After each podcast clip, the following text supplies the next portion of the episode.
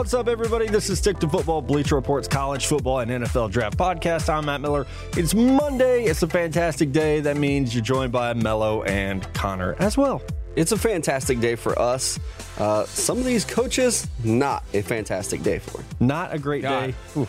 Can we call it Black Monday already? I was just gonna say Black Monday came early, is what it feels like. I, I mean, there's only two openings now officially, but the thing that stands out to me is these are two really big openings because you have a franchise with the Browns where there is a lot of promise there. I know Baker Mayfield really had his first awful weekend, but there's a lot of promise there. And the Packers are such a great franchise that I I think that's going to be a very favorable job. Yeah, it is going to be a favorable job. We're going to get into it, talk about Mike McCarthy. This is such a big show because we're at this time of year where it's like it's draft season for so many teams. Pour one out for my Niners. It's college football playoff time. It's Heisman time. We're going to get into that. We're going to give you our award winners. We're going to officially vote for the Heisman. Those ballots are due as we're recording on Sunday. We'll close it out with your draft on draft questions, guys. But we do have to start the show with the biggest news.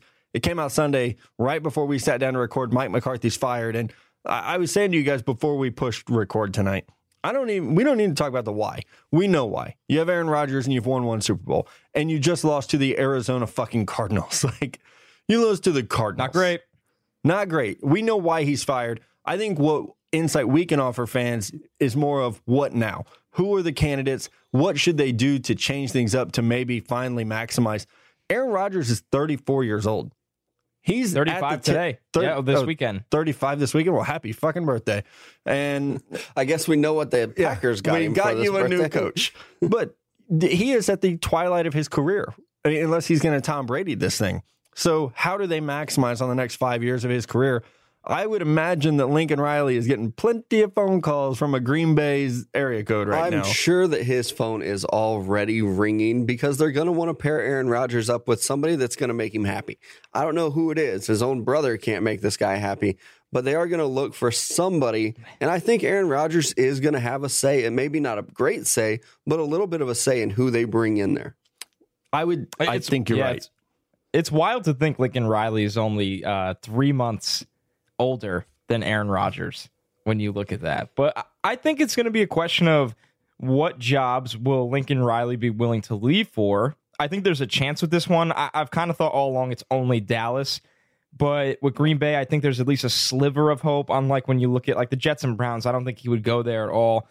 I go back to Bruce Arians a lot. It depends, you know, do they want to go in this three year window and pair Arians and Rodgers? It depends how they feel. There's so many variables That's at an stake with interesting this one. job. That's an interesting option, though. And I think let's. This is stick to football. We don't sugarcoat things here. Mello alluded to it. Aaron Rodgers can't even get along with his own family. And I've had people tell me in the NFL of, ah, if you're Lincoln Riley, do you want to go somewhere where if you piss your quarterback off, he's not going to play for you and you're going to get fired? I think that's a realistic thing that we have to talk about with Rodgers is he needs to have input in this. Uh, He almost has to be able to vouch for whomever this next coach is going to be. That is inc- an incredible amount of pressure and decision making ability he has that I can't imagine anyone other than like Tom Brady would have this uh, say in who their next coach is. And I don't know, as we've said before, who are the good coaching candidates out there on the offensive side? If it's not Lincoln Riley, who's going to have a slew of offers, and we've all heard the only place he would go is Dallas in the NFL. And where do you go? John DeFilippo? He's not. He's not doing that great with the Vikings. No shot. Him and LaFleur, I think, have completely taken themselves out of head coaching candidacy. Yeah, I, I, I was never on the Lafleur bandwagon. I like uh, Yeah. I like the Arians thing actually. I, too. know that he's been rumored to like go to Cleveland, but I think that was before this job came up and he's a guy who he's not going to speak about somebody else's job. Now that this is open, I think that him and Aaron Rodgers could work together because Arians he's not going to put up with his bullshit. That's true. He's going to be able to handle Aaron Rodgers, but I also think that there's enough mutual respect there that they could actually work well together. Yeah, it is going to be fascinating. You know, the top candidates out there, obviously Arians, Lincoln Riley, um, uh, Dan Campbell, who's with the New Orleans Saints. He's their tight ends coach, but he's had a, a his hand all over that offense. Matty Campbell at Iowa State, the head coach. We've talked about him. I don't buy DeFilippo. I think John Harbaugh is not the type of guy they would want to go after. I think they're probably going to, like we've said, try to go after more of an offensive mind. But how about this pairing? Josh McDaniels. he is going to be super selective about where he goes. And one thing I've I've heard Overly selective. Overly, Like, yeah. Might select it and then deselect then it. change his mind. We've all been there. Yep. One thing I heard, I, I wrote a story over the summer, and it was reporting on uh, what happened with the Patriots. You know, where where are they going from here? And one thing I continually heard was that McDaniels has been so advised by Belichick to be smart about ownership. So you need to go somewhere with a good ownership base. The Packers, famously owned by the town, but they do have a good ownership group. The team president there is very stable. They don't fire coaches. They, there's a long leash, and you already have a quarterback. And I, I think that's what McDaniels is looking for is a, a solid offensive situation. But they, they have a good young defense. They're going to have some salary cap space to spend. And you also have a young GM whose name we can't pronounce that it seems like he's going to be more aggressive. If I'm the Packers, realistically speaking, Josh McDaniels is my number one candidate. And I think you're right in the fact that he's going to be super selective. Uh, hindsight, maybe he should have taken that Colts job, but you're right. And just Aaron Rodgers, and he's a great uh, selling point for the Packers. But you're also the Green Bay fucking Packers. Like that sells itself. You're probably the most historic franchise in all of the sport. So I think that McDaniels is going to take a look at that and say, okay, maybe I'm not waiting around for old Bill to just leave. He's not pissed off anymore this year. So the Green Bay Packers could make an offer that I think McDaniels will at least listen to.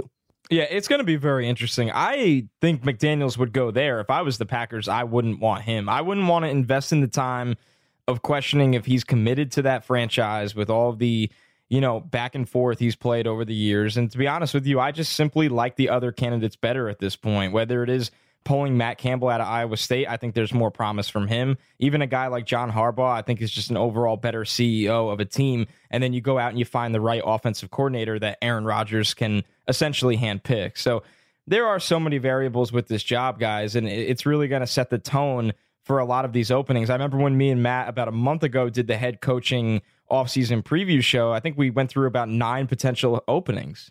Yeah, we did. There were about nine openings. Now we got two of them confirmed. And after some of the, the way we saw teams play today, uh, especially my There's more 49ers, my goodness, there's going to be some more openings. One bit where we thought we were going to open the show, guys. We we talked about it for two days. We thought we were going to start here, and then, as always happens, news hap- news comes in, things change. Who's going to win the Heisman Trophy? I thought we had it locked up. I thought we knew. I was telling y'all uh, while I was in the drive-through at KFC, not getting biscuits, that a, a voter called me last night, panicking. He's like, "I thought I knew who to vote for. I thought Tua had it in the bag." But then he gets hurt today, and Kyler Murray balls out, beats Texas, wins the the, the Big Twelve, gets into the playoffs. So does Kyler Murray deserve the award? I- think there's a split vote even within this office, but I think that's an interesting question of does Tua getting hurt or trying to play hurt should that affect him winning the Heisman? And I think that's almost like your philosophical starting point of you know, it's like the little tree, like the decision tree. Does it hurt his stock? If yes, you're probably going to vote for Kyler Murray. Right. If no, you still vote for Tua. Yeah. And I think this was Tua's award to lose.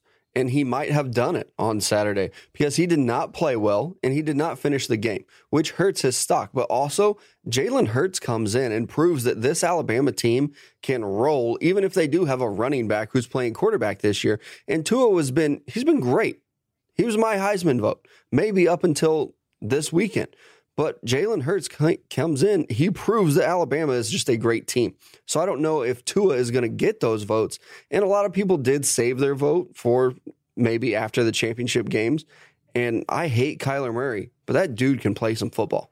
He can play some football, and I, I think I know Connor has been his biggest supporter. Uh, now that you're an Oklahoma fan, uh, Yep. you're, you're definitely Go out in front of this guy. Sooners, But I think this is an important thing to say, uh, and I saw Mello tweeted about it over the weekend. We were wrong, Mello, about Kyler Murray. We heard there was a quarterback battle there, and all we had seen was this dude at A and M where he sucked. He was Uh, not yeah, good. I didn't he think he was very good at all.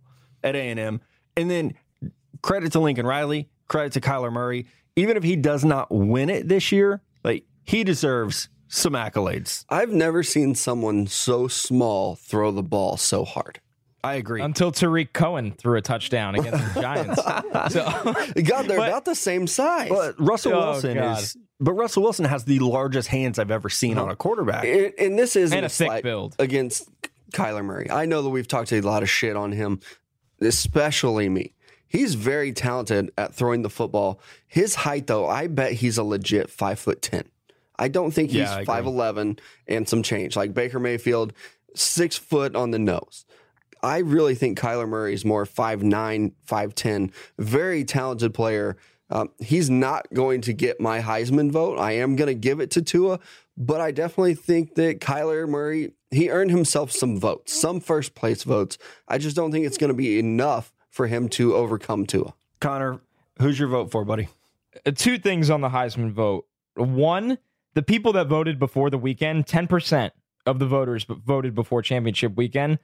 That's disgraceful. It- it's an absolute joke. I have no idea how your mind was that made up at that point. I'm with you guys where before the weekend I was leaning Tua. It was hard to argue against Tua. My Heisman vote is for Kyler Murray. I, I think he You're does more for Oklahoma bias. he does he does more more for his team. And guys, listen to this. Kyler Murray finished with 702 more rushing yards than Tua Tagovailoa. And Baker Mayfield won the Heisman last year with 42 regular season touchdowns. Kyler Murray just finished with 51. I just I, the Oklahoma defense is honestly pathetic at times. What this guy does for Oklahoma is way more than what Tua does for Alabama. Tua is throwing to three receivers that are going to be drafted. At least two of them are going in the first round, I believe. A first round tight end in Irv Smith, a first round tackle in Jonah Williams. I love Tua. I think he's going to be an awesome 2020 prospect. I can't vote for him for the Heisman. When you separate the two, just as players and how they impact the game single handedly, Kyler Murray is the Heisman Trophy winner. So here's my argument for Tua. It's not like Kyler Murray's thrown to scrubs. CeeDee Lamb is a baller. Marquise Brown, They're great. pretty fucking good at football A too. great offensive line. Great as well. offensive line, great schemer. And I would say the reason that Tua doesn't have the rushing yards is because he doesn't have to. When 'cause you he doesn't have a Harris knee. and Damien Harris and Josh Jacobs, you don't have to run the ball. I'm going to talk about Tua's knee until somebody finally comes out and just like, yes, this is fucking It has to Lance be a problem. Harbor. It has to be a problem. He's gimping around in the backfield. The, the ankle's messed up.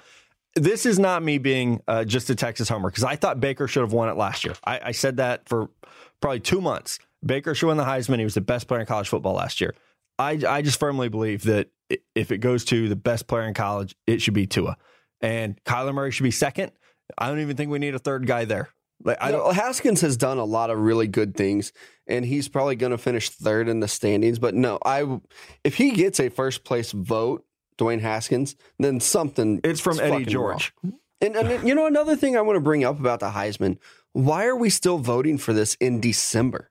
These guys have two more games to play in the national championship, and we're already determining who the best player is. This should go all the way. If their stats count during bowl games Oh, and the agree. national championship, move the fucking award so that we're voting for this after we see the national championship. I completely agree. We've hey, you want to talk about Texas Yeah. bias? Let's talk We've about seen it. it. Reggie Bush should not have won the Heisman that year. Vince Young should have. for two reasons. One, he Technically- didn't deserve it. Technically, he didn't even win it. So B, he wasn't eligible. why can't they do this? What do we got going on in the middle of January? it's all this tradition that says like, oh, the Heisman's the second weekend in December or whatever, and so they just refuse to move it. Probably, allegedly, I don't know what it is, but they have to fix it. We have to fix a lot of things going on in college football because the Heisman race, yes, it needs back move back, but the college football playoff, we're looking at four teams now that are in. We do see Alabama, duh. They didn't even probably have a watch party because they just know.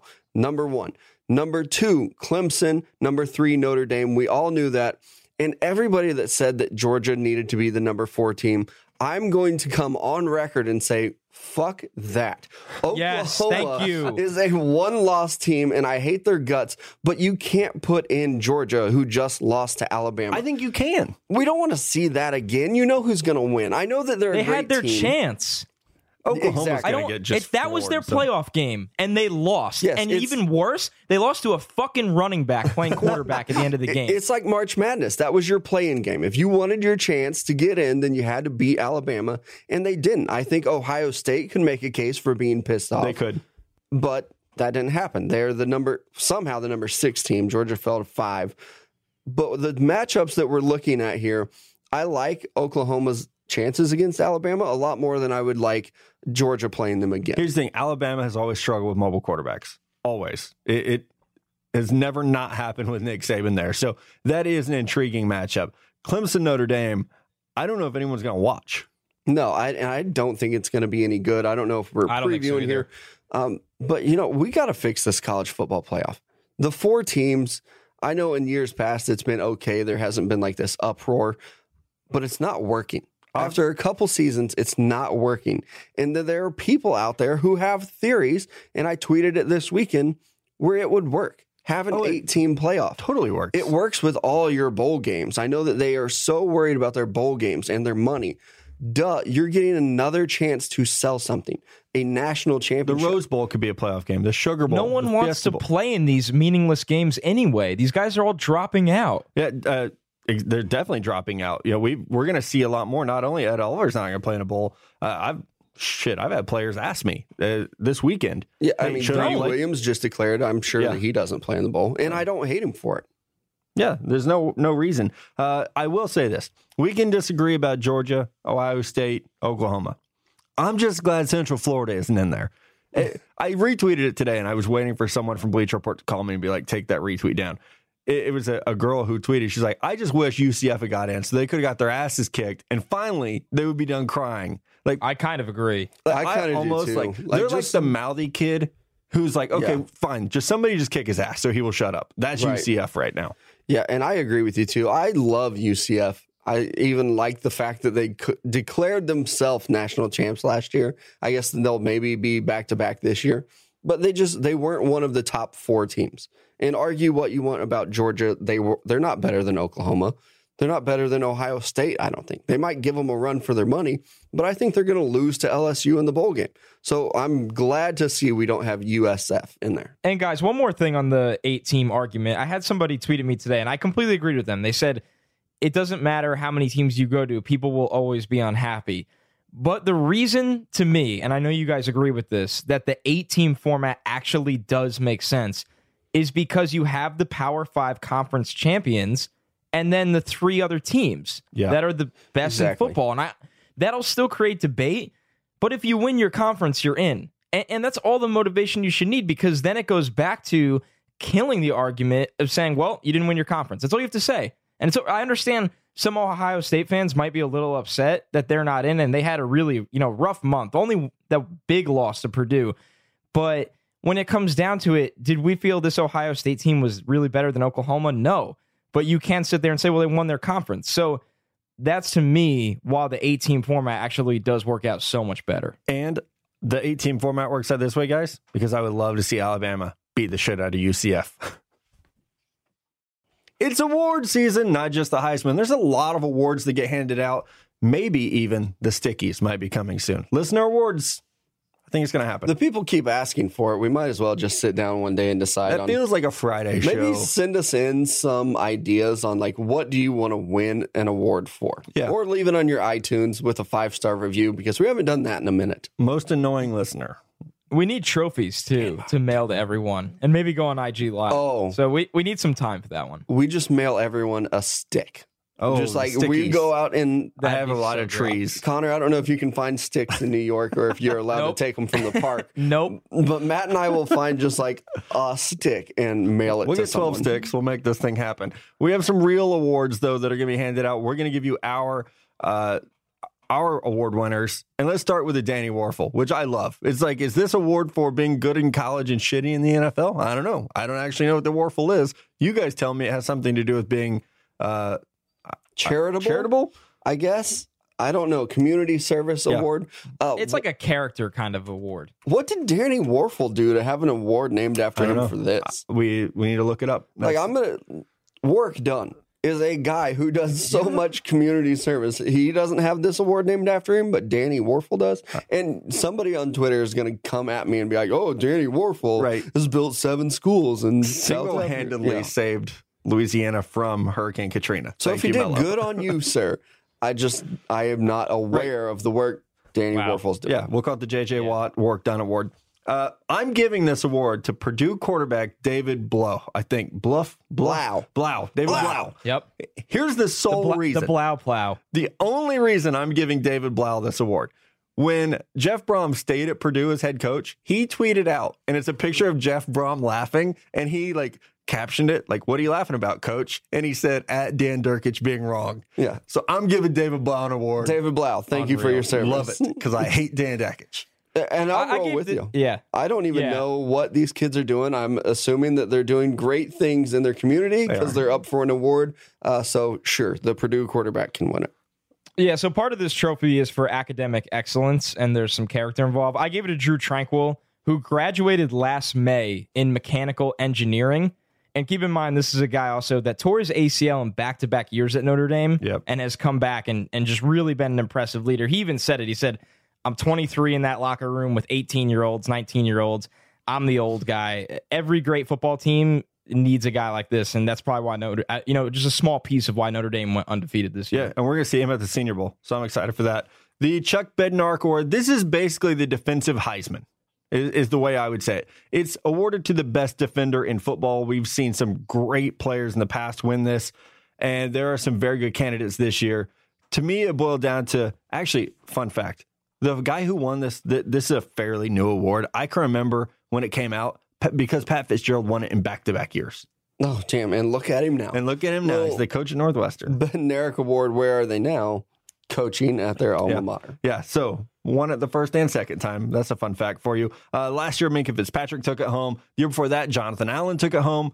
I'm just going to keep it in Alabama. Give that thing to Quinnen Williams. He might not have the most amazing stats, but I think impact wise, he has had the best year. Uh, obviously, uh, there's some great players out there in college football this year. You guys are both voting for probably my favorite player, not the top rated, but just favorite player in this draft class. Yeah, and you went from Jonathan Allen. I'm just going to change the spelling a little bit. I'm going with Josh Allen. I think that he's been a standout at Kentucky.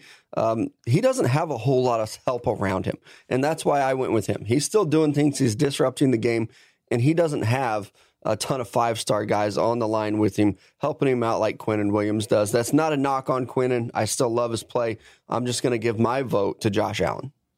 Yeah, I'm with Mello on this one. I was actually shocked. This is like Matt's favorite player I this know. year. I don't- and he didn't. He's the only one of us three that didn't give him the award. I, I'm with Mello that Josh Allen's been awesome this year. He's somehow you know done more with less, and he's another guy, leader of that team. A great season for Josh Allen. Yeah, 18 and a half tackles for a loss, 14 sacks.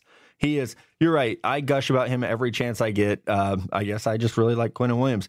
The Fred Biletnikoff Award, this goes to the best receiver in college football. And my guy, my dude, Andy Isabella. Hopefully, this whole thing makes it. I don't actually accidentally mess up and have to restart on the show, and maybe it gets cut, maybe it doesn't get cut. We'll find out. But I love Andy Isabella. His production this year has been just off the charts good, and he's hidden at UMass. And a lot of people uh, are not going to pay attention to a guy who's playing way up there. But 101 catches, almost 1,700 yards, and 13 touchdowns for him this year. He is just a playmaker for UMass. So I got to give him the award. And I agree with you too. And a lot of people are going to say, oh, he plays at UMass. But you know what? This dude had 15 catches against Georgia, who also has some award winners and some guys up there on their def- in their defensive secondary. So he's doing a lot of great things. I just liked him a lot more than some of the other guys. Um, I know Connor might disagree with this here, and I like Jerry Jeudy. I just thought that Andy Isabella was a more dominant receiver this year. I can't wait to see Isabella down at the Senior Bowl. I know that's one of the guys that Matt talked up for our early accepted invites list. I did go with Jerry Jeudy here. I think he's the best wide receiver in college football amongst a lot of really good players. But I mean, when you look at what he does, and this also kind of fits my why Kyler Murray should be Heisman winner instead of Tua.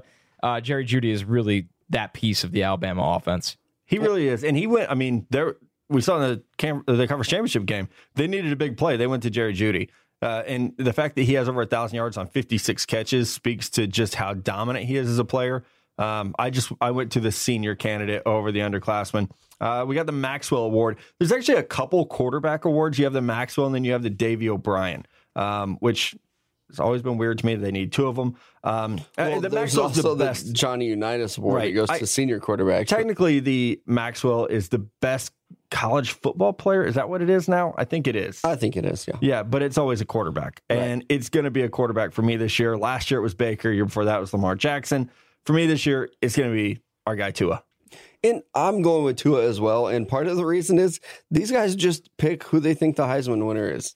And then they give that guy an award. It seems like that's always the case. Oh. So the Maxwell guys, they're just going to be like, um, who's winning the Heisman? Okay, let's go ahead and give it to Tua as well.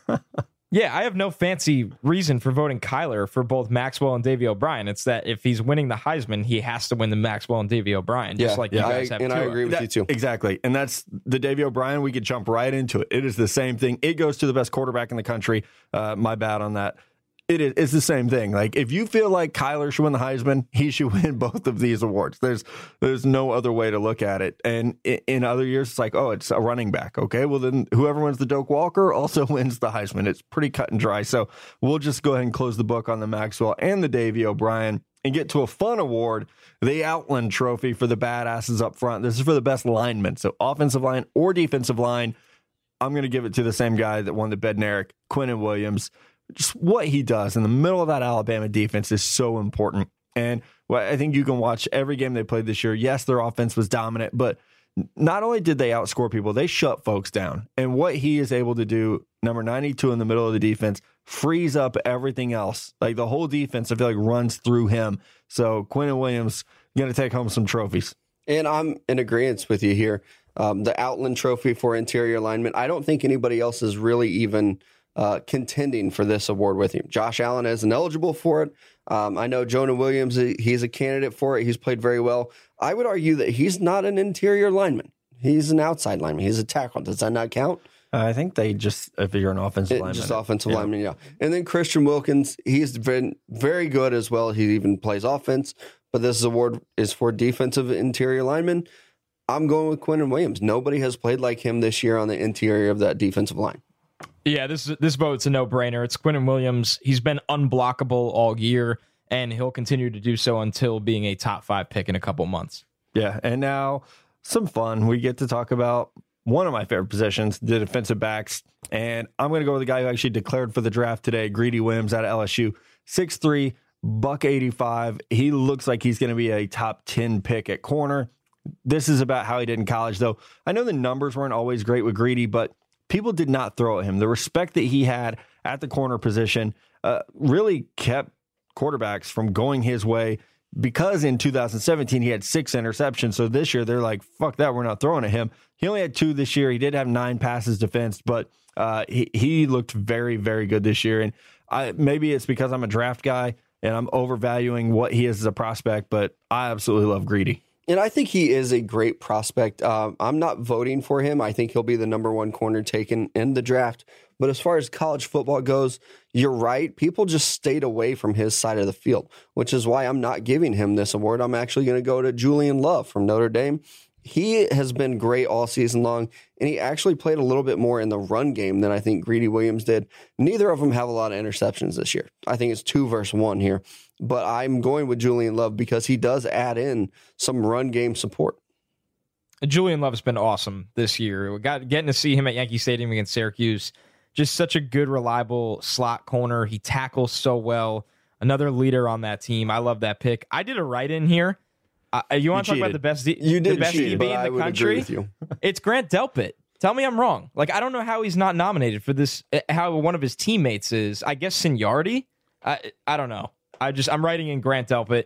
If the award is for the best defensive back, that's the best defensive back in and- college football. Right, and that is the award, best defensive back. I don't see they. Not seen. Yeah, it's not DeAndre Baker is the other guy who they Right. nominated, but Grant Delpit has been the most fantastic, maybe even defensive player all year, and he's not even up for the Thorpe Award. I, don't understand. I would it. even get Taylor Rapp in this conversation. Oh, I like, don't, Taylor Rapp. You know what I mean? Like it's just I didn't really understand the candidates for this award. It's almost like they decided just like who are the top three corners in the draft? Let's That's get it. those guys. Well, they But missed then they missed Byron Mullen Murphy, and so- Byron yeah, Murphy. and then you yeah. miss Byron Murphy. So And I actually like J.R. blew Reed at Georgia a lot too. Right? Yeah. Like, I, I think don't there's know. a couple other really good guys you can get in there. This is why we should be on all these committees. So we Uh, actually exactly. watch Like if you're not going to give us a Heisman vote, at least let us vote for the Thorpe Award. That's yeah, I think that's never going to happen at this point. Uh, a couple more awards to get to the Doak Walker.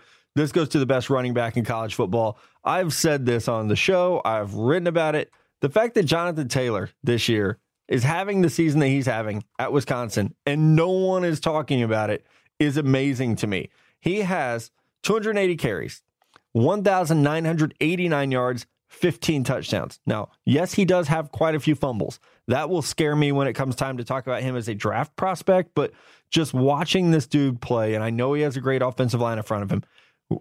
Wisconsin being bad should not take away from how good Jonathan Taylor is. And I think that's what's happening. He's actually having a better year this year than he had last year as a freshman when everyone was like smoking the guy. So I'm excited about Jonathan Taylor headed into 2019. I think he's the Doak Walker winner. Doak, Doak Walker Award winner. That's a mouthful. That's a tough one. Whew. That's what she said. Uh, I'm going to agree with you here. The guy has 280 carries so far this year, and he's averaging over seven yards a carry. He's going to break 2,000 yards. He's at 1989 right now and 15 touchdowns. He's progressed. And like you've said, no one's talked about him since Wisconsin lost. But I, I do think there are some other good candidates out there because Jonathan Taylor's offensive line is still very, very good, but I don't think you can fault him for that here with this award. Yeah, I think Darrell Henderson, you know, the other finalist here, averaging 8.9 yards a carry is absurd. But I voted because I'm an Etienne homer for Travis Etienne. Uh, it was just easy as that. He's averaging over eight yards a carry. I feel like he's the unsung hero of the Clemson football season because this is a Clemson team that when they lost their quarterback to injury against Syracuse, should have lost that game. And thanks to this guy, they didn't. And that's why they went undefeated.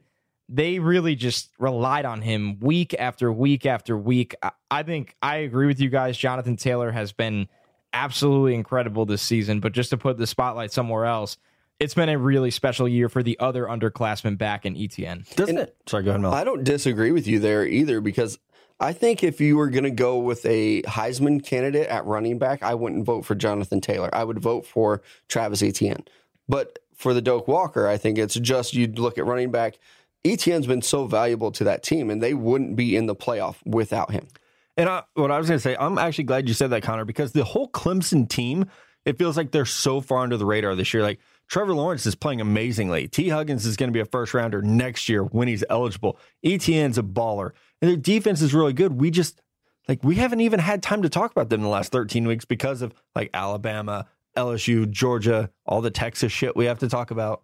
Like Clemson is we're going to see Alabama Clemson I think in the national championship game.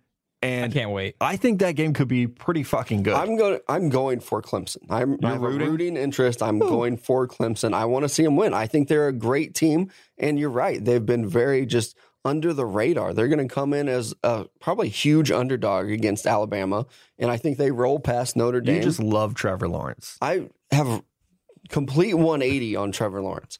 I thought he was an idiot and I hated his hair, so I had like a bias against him. But that dude can play. You never know what it'll be. Like he's an idiot and I hated his hair.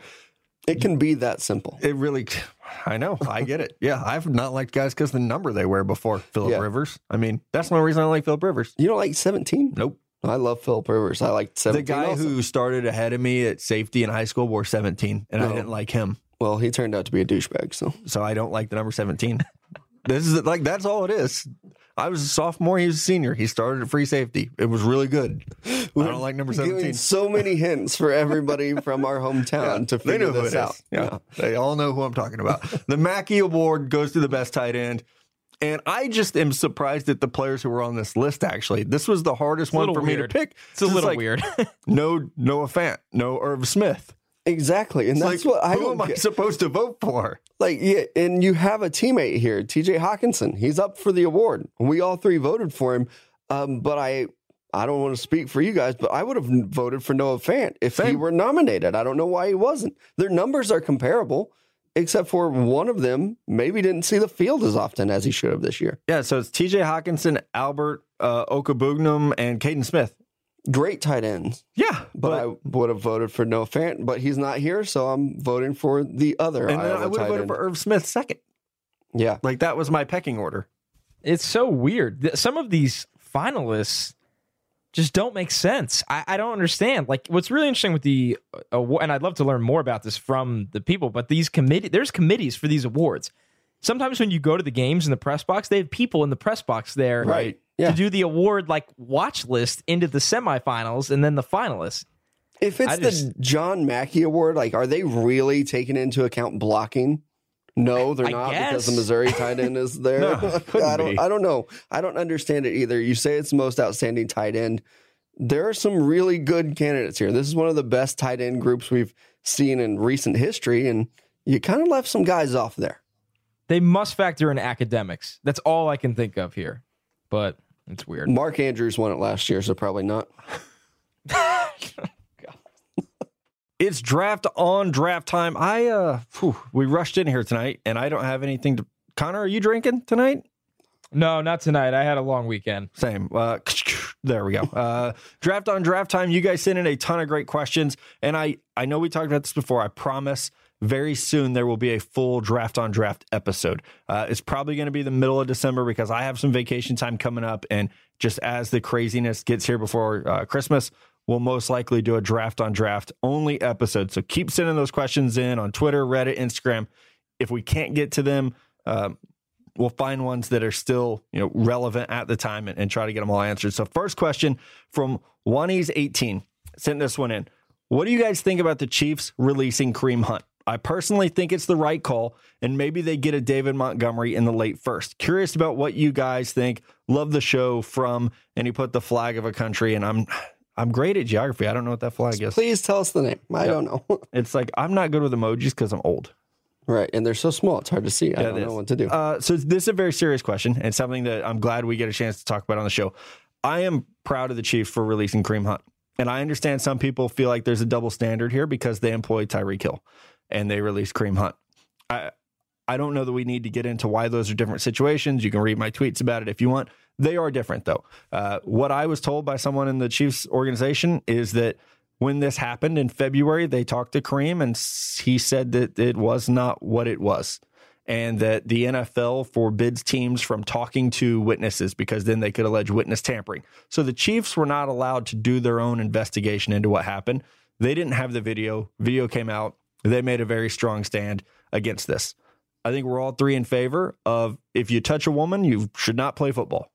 And Yeah, he and touched yeah. a woman. I agree with you here, and the being the serious part that's kind of the hard part for me here. But you're right. He touched a woman. He went to attack her. I had a lot of people in my mention saying, "Well, oh, he barely kicked her," but he did kick her.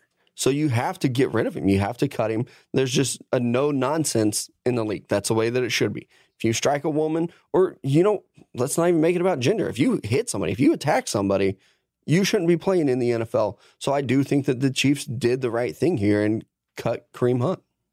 Uh, This was the right call. And it's crazy because you look at a Chiefs team that is expected to be in the Super Bowl this year. This was a bombshell when you talk about, and it really made people wonder would they actually do it? I thought he would go on like the commissioner's exempt list. And and if you listen to this show, you know I speak out against any issues like this more than anyone. I don't think Tyreek Hill should be allowed to play in the NFL. I don't think anyone with that kind of background, uh, you know, admitting to striking a woman should be in the NFL. This was on video. And when things are on video for people to see, it does change things. As ridiculous as it sounds, it really does change things. And they had to do this. And I'm glad they did. I don't think Kareem Hunt gets a second chance in the NFL. I think going on ESPN and doing that interview, that was just a nightmare. It, was, it actually was made not it a good look. it made it worse. And if you're representing Kareem Hunt and you want to start helping him turn around his character, you had to go on the day after he got cut and not even seem prepared to answer the questions. Yeah, I like, just- if you're going to do that yeah. interview, you have to be more prepared for that. It- Even- it's I think even if you're giving the generic answers that everybody knows is bullshit, is going to be better than what he did Sunday morning. It just it was And- not a good yeah. look for him. Yeah, and this is going to be fascinating, guys, It is. because this is not Ray Rice. Right. He's this good is at football. not. eh, Yeah. He's really good at football. He's not going to cost anything, and he's really young. This is not Ray Rice. This is an ultimate test. We've seen one team fuck it up already with Washington claiming Reuben Foster right away. It's going to be a really interesting couple months ahead. It is. And I think to the second part of your, your question here, what do they do? The top ranked running back for me is Damien Harris from Alabama, and I have him ranked number 50 overall. So, and I don't think the Chiefs' background of Andy Reid, Brett Veach, uh, Eric Bieniemy, they're not going to panic and draft a running back early. Remember, Kareem Hunt was not a first round Exactly, pick. yeah. They're going to be able to find value. You mentioned David Montgomery. He has very good size. He runs with power. He is a good enough receiver out of the backfield that I think he could be a good fit for them. I think he's because a very that's good super Love important. But it comes into value. They do have two second round picks, so if we can see him fall into the second round, he should. well, he will. I said fall, but I shouldn't have. He'll be in that second round area. It's just will the Chiefs pull the trigger there? Do they want a second round running back? And I don't think Rodney Anderson, uh, with all his injury history, this guy who's broken his leg, his neck, uh, he has some off field stuff, and then he tore his ACL. Like, uh, no, I, I would rather go after like a, a Darrell Henderson at Memphis. Uh, I don't think I don't know about Benny Snell being a great fit for their scheme. I think Josh Jacobs is the perfect fit. okay, I agree. I've been told he's not coming out. Like people at Alabama, I'm and I have some very good Alabama sources. I mean, you guys have sat at dinner with me with uh, some of them before. They swear he's not coming out. So if he does, With he's a Najee It's great also, that's easy to say early December, like, oh, he's not coming out. Wait Yeah. till he gets his grade back, and then we'll see what Yeah. happens with him. but I agree he would be a great, great fit. Here's like a wild card one, not in round two. I actually think Bryce Love would be a fit here. Not as your only back. Yeah, not in round two though, but the, he's No, a guy like- that like could round fit in three. the Chiefs. He's going to run really I don't know well. if he, we still haven't seen if he can catch well enough to be That's in their backfield. He's small. He should be able to catch. That's that's like a rule, pretty much. So Yeah, if it- you're under six foot tall, you got to yeah, be able to catch. And some people have said, do they go after Le'Veon Bell? No, I don't think. I don't think they can afford him. Yeah, I don't with the salary cap. So uh, it will be interesting to watch because it's not a great running back draft, but Andy Reid has always uh, shown that he can find backs in the second round. And LeSean McCoy, second round guy. So uh, he, he could definitely do it. Next question. Call me Doogie. All right, Doogie. Since this is an Oklahoma slash Browns podcast, thanks a lot, Connor. God damn it. John Dorsey has been at Oklahoma games two weeks in a row, West Virginia and UT. Which prospects do you suspect he is targeting for the Browns on those three teams? So I, I put this question in here because it's interesting. Like we could talk about prospects. You know, the Browns need receivers. Maybe they're looking at Marquise Brown or Collin Johnson. Maybe you're looking at David Sills. But I think people read too much into the schedules of these teams. A lot of general managers will go to the college game that's just closest to where their team's playing that weekend. Yeah, just where they're at. But I actually I think you hit the nail on the head here. They would love to pair a great receiver with Baker Mayfield. So you go look at West Virginia, they have two really good receivers. You look at Oklahoma, they have two really good receivers. And oh yeah, Texas has some two pretty damn good receivers as well. So I think it's safe to say that probably John Dorsey targeting a receiver with these two picks if he's targeting. Or you're right, he's just in the area and wants to watch some damn good football games. Yeah, I think the wild card in this group is Yodny Cajuste on West Virginia. The Browns need a little help on that offensive line. Desmond Harrison has struggled. I think Cajuste is a guy that can be a very serviceable tackle, probably a really good guard. So if you if you're looking for something a little outside the box there, you probably wanted a second look at him as well. But I mean, I, I think you guys nailed it. It doesn't just because the GM goes. It's a little different when a team has their quarterback, right? Like Right, everyone yeah, was yeah. tracking Mike Maccagnan's roots last year because the Jets were clearly looking for a quarterback no matter Right. what. That's not the case with the Browns. Yeah, I think it is. It, sometimes it's fun to play the prospect game or like, you know, the where the coach is, where the GMs, but a lot of times it, it, it there's nothing to it. It's really just about they they've made this schedule months in advance. Like when uh all the scouts scouts weren't at Alabama LSU, remember? And everybody's like, where the fuck are all the teams? They made that schedule months in advance and they can't go to every game. So you try to just go wherever's close to you or like if you're trying to get home for a holiday or a birthday, you're like, oh, let me hit this one and then I'll drive home. And everybody in the NFL is so paranoid, like they'll politic this thing. Yes, John will. Dorsey will show up at games so people think that they're interested in somebody when they're not. He'll waste a whole fucking Saturday Yep. just showing up in his shorts and his fucking coat. So people will say, "Oh, they're, they're looking at receivers like me," and they're not. I can't remember which one of you it was. I was at a game with, and I was. The, you look at like the rundown of who's going to be there, and like, oh, so and so's going to be here, and they never showed up. It, it was like Kevin Colbert, and they do that. They'll like put themselves like credential themselves for a game and then not show up for it because people will tweet out, oh, like Kevin Right. Colbert was at this game, and teams follow all of us idiots on Twitter, so they're like, oh, Kevin Colbert was at the Louisville game or whatever, and it's like, no, he actually wasn't, but. Name was on the list, so you're welcome, guys. Uh, so this person's Twitter name. Next question: I don't know if it's a typo and they just ran with it, but their Twitter name is lowercase i T E H Sky. So I like were they trying to go I the Sky and just like messed it up and get it? Or is it I Sky? I have no idea. I don't even know what people are doing on Twitter anymore. I spent a long time thinking about that today. Big question here. Uh, and then he tagged all of us, which I appreciate. Better NFL prospect as a quarterback, Kyler Murray, if he were to play football, hypothetically, or Lamar Jackson? Oof, that's a that's not easy. Let me just piss some people off. if you said better football player, I would say Kyler Murray, but it is draft prospect. That's a good point. Yeah, pure quarterback prospect. I mean, you guys know I liked Lamar last year, and uh, he's been used as a pure runner so far, which is going to break him in half. Yeah, and he got That kicked in the head on Sunday. Yeah, like it's. I don't. I would like to see him develop as a passer going forward. I really liked Lamar Jackson, so uh, right now I wouldn't put Kyler Murray ahead of him. Can I point out before Matt goes on his rant that he said NFL prospect as a quarterback? So he doesn't want us to break them both down at receiver. He wants to know who's the better prospect at quarterback. What's funny is Mello can see me and you can't, Connor. So he like sees me like gearing up for some shit, you know. And it's like, here's the deal: I think they both suck. So oh that's Oh just my my, opinion. I did not like Lamar Jackson, and I I still maintain that unless there's an offense built specifically for him, he's not going to succeed. And the problem with building an offense for a guy is they have to develop off that point, otherwise defensive coordinators catch up to it. And as we've seen, he is getting the holy shit kicked out of him week in and week out because he is a run first quarterback. Kyler Murray is five foot ten and he probably weighs 170 pounds. He's accurate and his ability to operate in space is fantastic and he is quick. Oh my god, that boy's quick. He's not an NFL fuck out of the quarterback. ball, though. I mean, Russell Wilson is probably 50 pounds bigger than him. Oh, if without a doubt. weighs, he's 220, first yeah. 170. That's 50 pounds difference and probably at least two inches taller. Kyler Murray, I know, again, talk shit on him. The dude's a great football player. There's a reason why he is going to play baseball. Yeah, I know there have been people saying, "Oh, if he went to football, he'd be a first round pick." I don't see it. I really don't. I he's just so small, and even trying to compare him to Baker, he's a more explosive athlete. He's probably, like you said earlier, Mello. He's probably two inches shorter and at least forty pounds lighter than Baker. Yeah. Like Baker's a thick dude. Mhm. Yeah, I He looks like a solid 220. so if I had to take one, I'd take Lamar Jackson, but I'd probably also just quit my job and go somewhere else.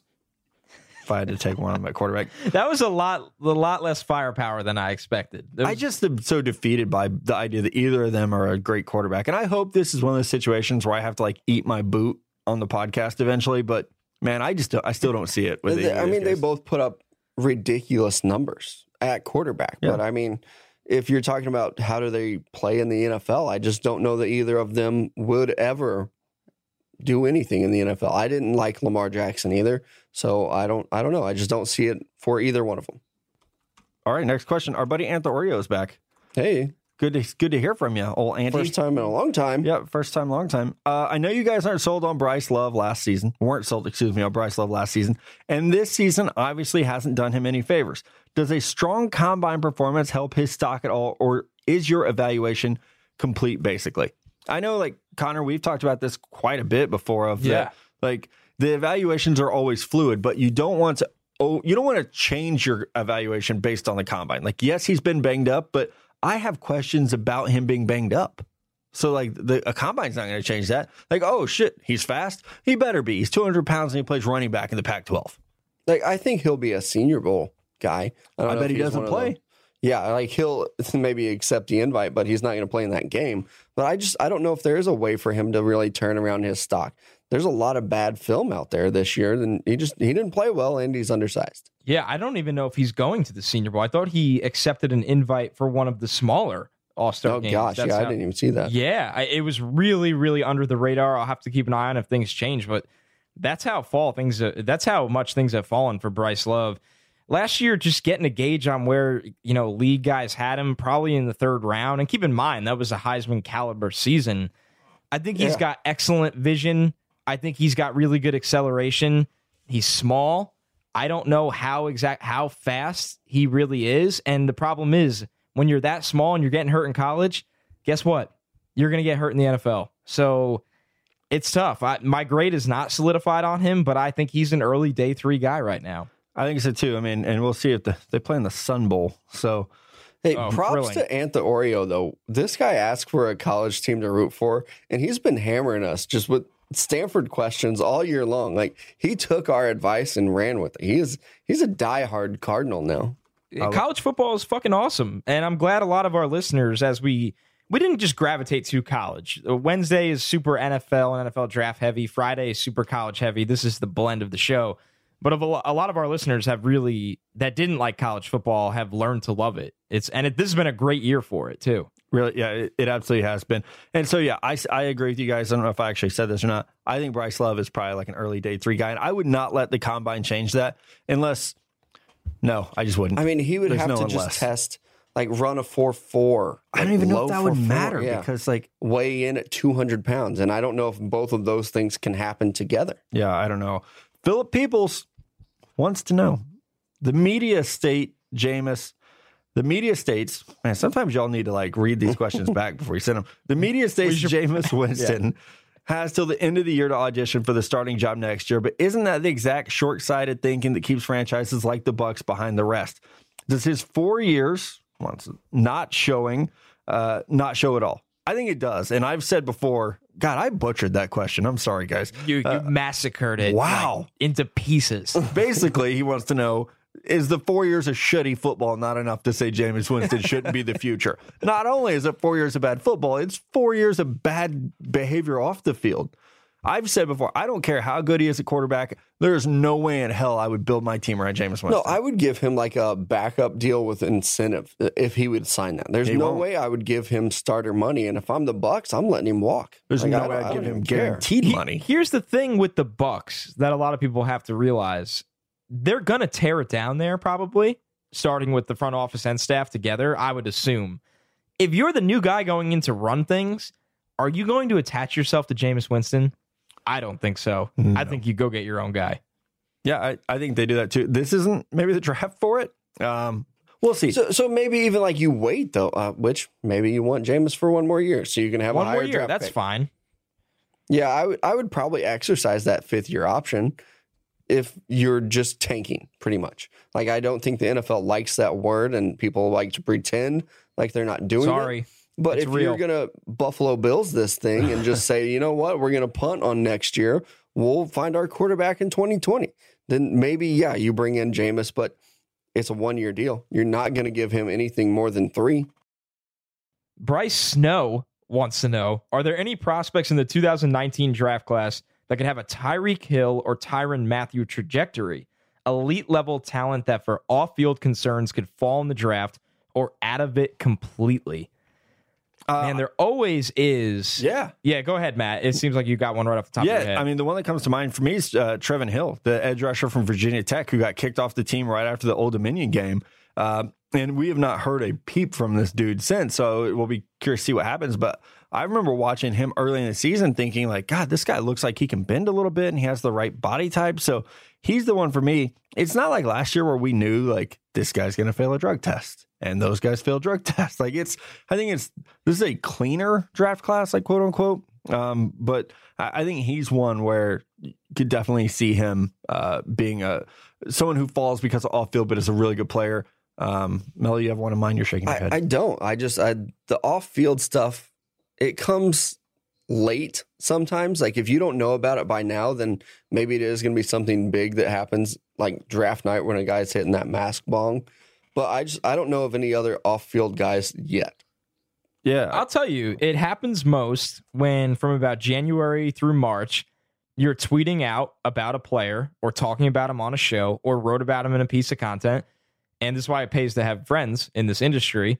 One of those friends will usually text you and be like, hey, man, I don't know if you knew this. oh yeah, Yeah. It's simple as, and I know Matt, it's a little different for you. I feel like you have a lot more feelers at schools throughout the season most of the time, or, you know, scouts on the road. But Yes. that's how it'll go very Or often. Or wait till a kid declares a little bit earlier than his team thought he would. Oh, God. And then that head coach goes, Oh, yeah, he's a great player. Failed a lot of drug tests here, but he's a great player. Then you'll really get your background report on some of these guys. I think you've literally been sitting with me before when those texts come in. Like, oh well, X and Yeah. X, this guy failed three tests or failed nine tests or uh, maybe And it's always those someone out in the woods it'll be the those out of 'em. fringe guys like, oh, should he declare? Should he go back to school? And then they'll declare, and then you know the coaching staff gets pissed off. They wanted him back for that senior season, and so then maybe you'll get some leaked information that you didn't know about when they thought he was going to come back to school. Yeah, I mean, I keep. You guys have seen it. Uh, I have a spreadsheet, and uh, there's an there's a section for whatever the guy's off field is, and Yeah. just keep track Well, of it. even you look at a guy like Ed Oliver, and I think we talked about this. I don't know when, but I know Matt and I have.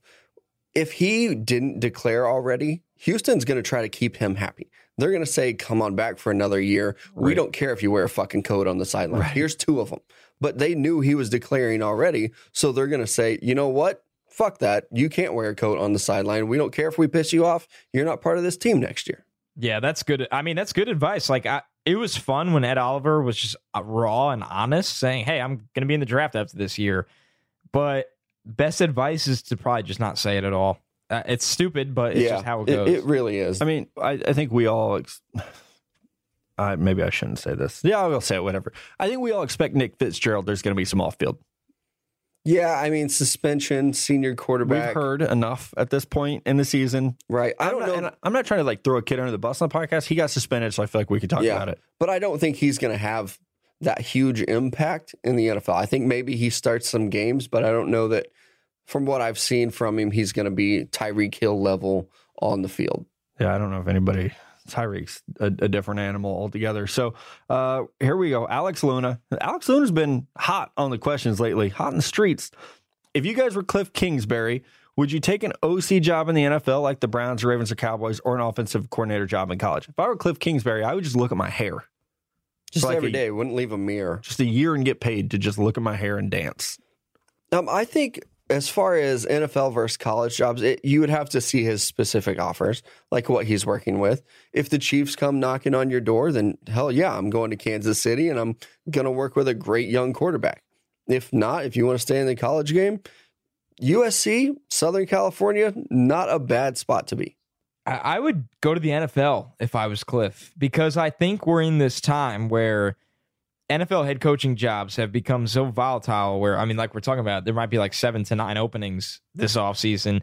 If Cliff has one really good year as an OC and I think his offense is going to work. That's the way the league is trending. He can be a head coach in the NFL within a year or two. Which I is agree crazy. Yeah. But it's it's it's not that crazy. So if you're Cliff if you feel passionate and you feel you can do it, and I've heard he does believe he like the NFL is he's not one of those guys where it's like college or nothing. He is a guy that has interest in the NFL. And I've heard there are multiple teams that would already consider reaching out for him to be an OC next year. When it comes down to it, he has those opportunities. And that's why there was pause on this whole USC thing. It was very interesting. It was, oh, he's agreeing to terms in principle. Now we haven't heard anything in a couple days. I'm sure the rumors got back to him like, hey, you got a shot at this thing. Yeah, just And if I if I was him, I'd go go for it. Go for the NFL. One of my favorite things to do is talk on the podcast about things I don't tweet. And I this might be out there because I've been busy all weekend. But one of the things that I heard that he wasn't in LA for USC. He was in LA to maybe work with the Rams for the rest of the year. So if that shit happens, I know who I'm picking to win the Super Bowl. But that's the rumor is that he might go to the Rams and just ride out the year as like a consultant and then weigh his options in January. And there's there's no rush. So right. I, I could see that happening. And I think Connor's onto something too. Like if he goes to a college team and that offense looks great, I don't think that he's going to get very many head coaching offers. We've already seen what he does as a head coach in college football. But if he can go to the NFL and prove that his system works, like Connor said, then I do think some NFL head coaching jobs are going to open up faster for him than what would happen in college football. a team will sell it like they did with McVay with the Rams, where you say, "Oh, hired Wade Phillips, cool, defense is fine." Yeah. Exactly. It'll be the same thing, which is great. Uh, it, it's going to be amazing. I, I can't wait to see where he ends up.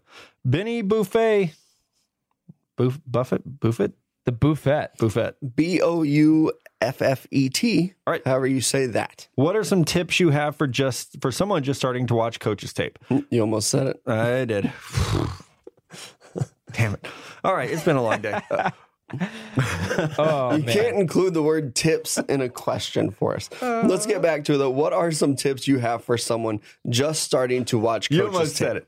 Uh, so my biggest thing, and it sounds so simplistic, but it's hard to do because you're trained from years of watching TV to follow the football. So what I do uh, is I pick one player and I I will do like the fucking Superman stare shooting lasers at that guy. I just watch him. Like because when I watch tape, I'm watching prospects. I'm not breaking down schemes or formations. I'm watching a player. So that's what I do. Like if I'm watching the right defensive end, I, I watch him. And one thing I'll do first snap. It sometimes if I either write it down or I just try to remember it, I will know like their uniform. Like wears a white Yeah, towel, yeah, wears a, a white sleeve on his right arm because Yeah. sometimes, especially on defense or with receivers, those guys will move around. So stare a fucking hole through one guy and watch them. And you know, it's not. I think a lot of people when they scout, they try to talk too much about what they do within the framework of their scheme, and that stuff's important. But so much of what I do at this point is athleticism, loose hips. Guy can bend. He's fast. Oh no, he has stiff. He has a stiff back. Plays with his eyes down. You know, just pay attention to how a guy moves. I, I think sometimes that's the most important thing. Yeah, I completely agree with you too. The first thing you have to do is stop watching like the game. It doesn't matter what else is going on. Maybe quarterbacks you look for situationally, but don't watch the football. Don't get caught up with everything else that's going on. You really got to hone in on who you're trying to watch. Yeah, I think the biggest thing too that it might even take you a while if you're new to watching coaches film, understand the guy's job. That's the most important thing. Understand what defense they're playing in, what's being asked of him, because there will be times you're saying, "Well, why didn't he make that play?" It, it's just good to understand their role and what they were supposed to do. Some guys aren't just put on the field and uh, unleashed on the offense Right. to run around and do whatever they want. Yeah, I think that is important, especially against the run. Like, oh my, so many times you're like, why didn't you make that play? Uh, like with Yeah. pass blockers, like why didn't you block that guy or whatever? You know, it, it Yes. it's the same way for pass blockers or like defenders against the run. It's like, well, what was my gap? Yeah, especially those gap responsible So- defenses. Like, oh, well, I can't track him down Yep, because that's not my job. this is where I'm going right Like, here. I'm here. Like, I'm sorry I didn't slant. That's not what we do. It's like going the guy who has to make fries at McDonald's isn't making your burger. It's not his job. Somebody does, unless he's versatile, and that'd be cool. Uh, last question, our buddy JQ TV, uh, who we got to meet at the Ohio State tailgate. He has three questions, and I put them all in because he had to see his team lose. So We also drove five hours Yes, from to the Detroit tailgate. to Columbus. Yeah, went from being Grand a Michigan Rapids, fan yeah. down to Columbus to watch the game Yeah. with us. Great shout out to him. Great listener. And Connor, I don't know if we were talking over it. Connor called it out right. He was Grand Rapids. Uh, Dan, Dan, Even Dan, Dan, Dan, Dan, yeah. Dan was Detroit. So, uh, all right, three questions. Number one, caught up on all the podcasts and got some draft on draft questions. Should the Eagles go after Cliff Kingsbury because the loss of Frank Reich and their offense needs a boost? So I know we talked about Kingsbury. He's going to be a hot name. I actually love this. It is not at all a fit with Doug Pederson because Doug is like old school West Coast, but maybe he would be open to more of a spread element. We we see it work in Kansas City right now, so you I know that it would can. be a situation where maybe they bring in two coordinators. We've seen Dallas do it a lot, and you'll say this is a passing game coordinator, this is our run game coordinator, and that could work for him. But you're right with Philadelphia and just what they want to do. It's so traditional. Unless they really want to get away from that, I don't know that it, it would be a fit for him. But I think it could happen. Carson Wentz would be a, a guy I would want to hitch my wagon to Oh, if yeah. I'm Kingsbury, at least for a year or two.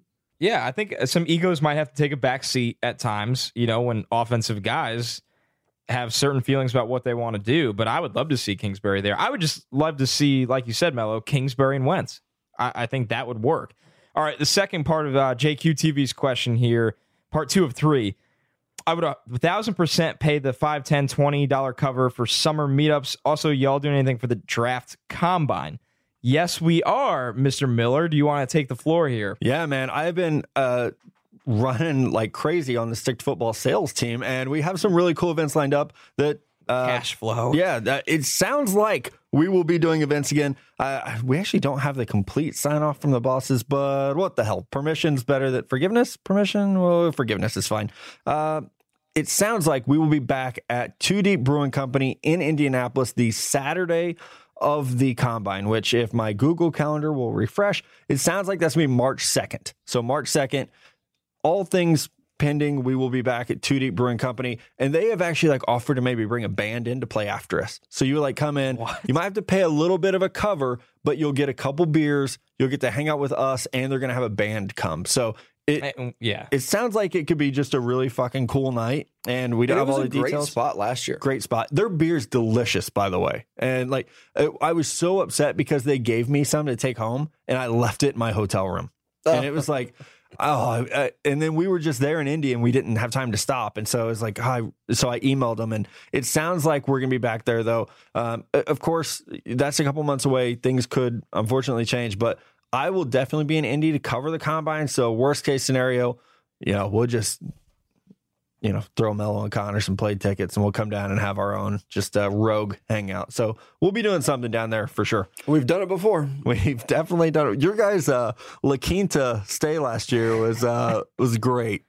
The La Quinta Palace. I'm in like the nicest Um, hotel in the Midwest. you guys are oh the man, people thought we were all in our own rooms, and, and we, me and Mello were sitting next to each other on like a 12 inch TV watching the 40 yards. having your own. Like we had like lineman splits between our beds. We could have touched hands. you were if Texas wanted to. Tech's Yeah. offensive line in your bedroom. Uh, Oh, that's Get great. out of the shower and a cockroach just flies off my wallet.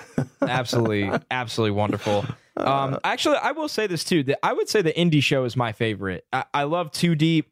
I think Indy brings out such an interesting crowd where like you have the fans, but you have the NFL people, and you have the blend of both. And it's just a lot of fun. It was a great venue, a great space. So if you can make it to Indy, you'll get your money's worth in drinks. Good lord, they treat you right at Two Deep. And Yeah. another thing about Indy is like last year we did stuff for um, the Senior Bowl, and by the end of it, we were just done. We didn't want to go out anymore. We didn't want to do the live shows, even like we were exhausted. In Indianapolis, you can't even go to the combine. So we did have like a ton of energy. We had a good turnout, and then we crashed afterwards, like crashed hard. But it, it was a very good uh, one of our listener meetups. Yeah, I did not want to eat after that one. Uh, I was so tired. So last part of JQTV, and I love the boy for this. Shout out to Mama and Papa Miller. He actually took a picture with Mom. Yes, our mom, who is from Michigan, had to take a selfie with like all of the Michigan fans there. So she got JQ TV, she got Dan Barnes. I don't remember who else I don't either. she got, but yeah, she had to have a like a photo op with all these people from Michigan. It was great, and so was JQ TV. Yeah, we appreciate you guys. Like this, is the coolest thing about uh, the Stick to Football listeners is it really just feels like you guys are our friends and family. So we definitely appreciate you guys. A five hour drive from Grand Rapids is crazy. Hopefully, we will get to see at the combine, and I, I really hope that soon we have a lot of very exciting news coming that we we're going to get to you guys as soon as we can. Some Senior Bowl plans, some draft season plans. We'll definitely throw out the combine information as soon as it's verified. But just keep listening because we will know uh, very very soon what's what all's going down, and we have a lot of fun things planned for you guys, uh, including keeping this three shows a week going as we get into 2019. So it's gonna be a lot of fun. Uh, for Connor and Mello, I'm Matt. Connor and I will be back Wednesday morning talking about everything going on NFL, college football, and draft related. We'll see y'all then.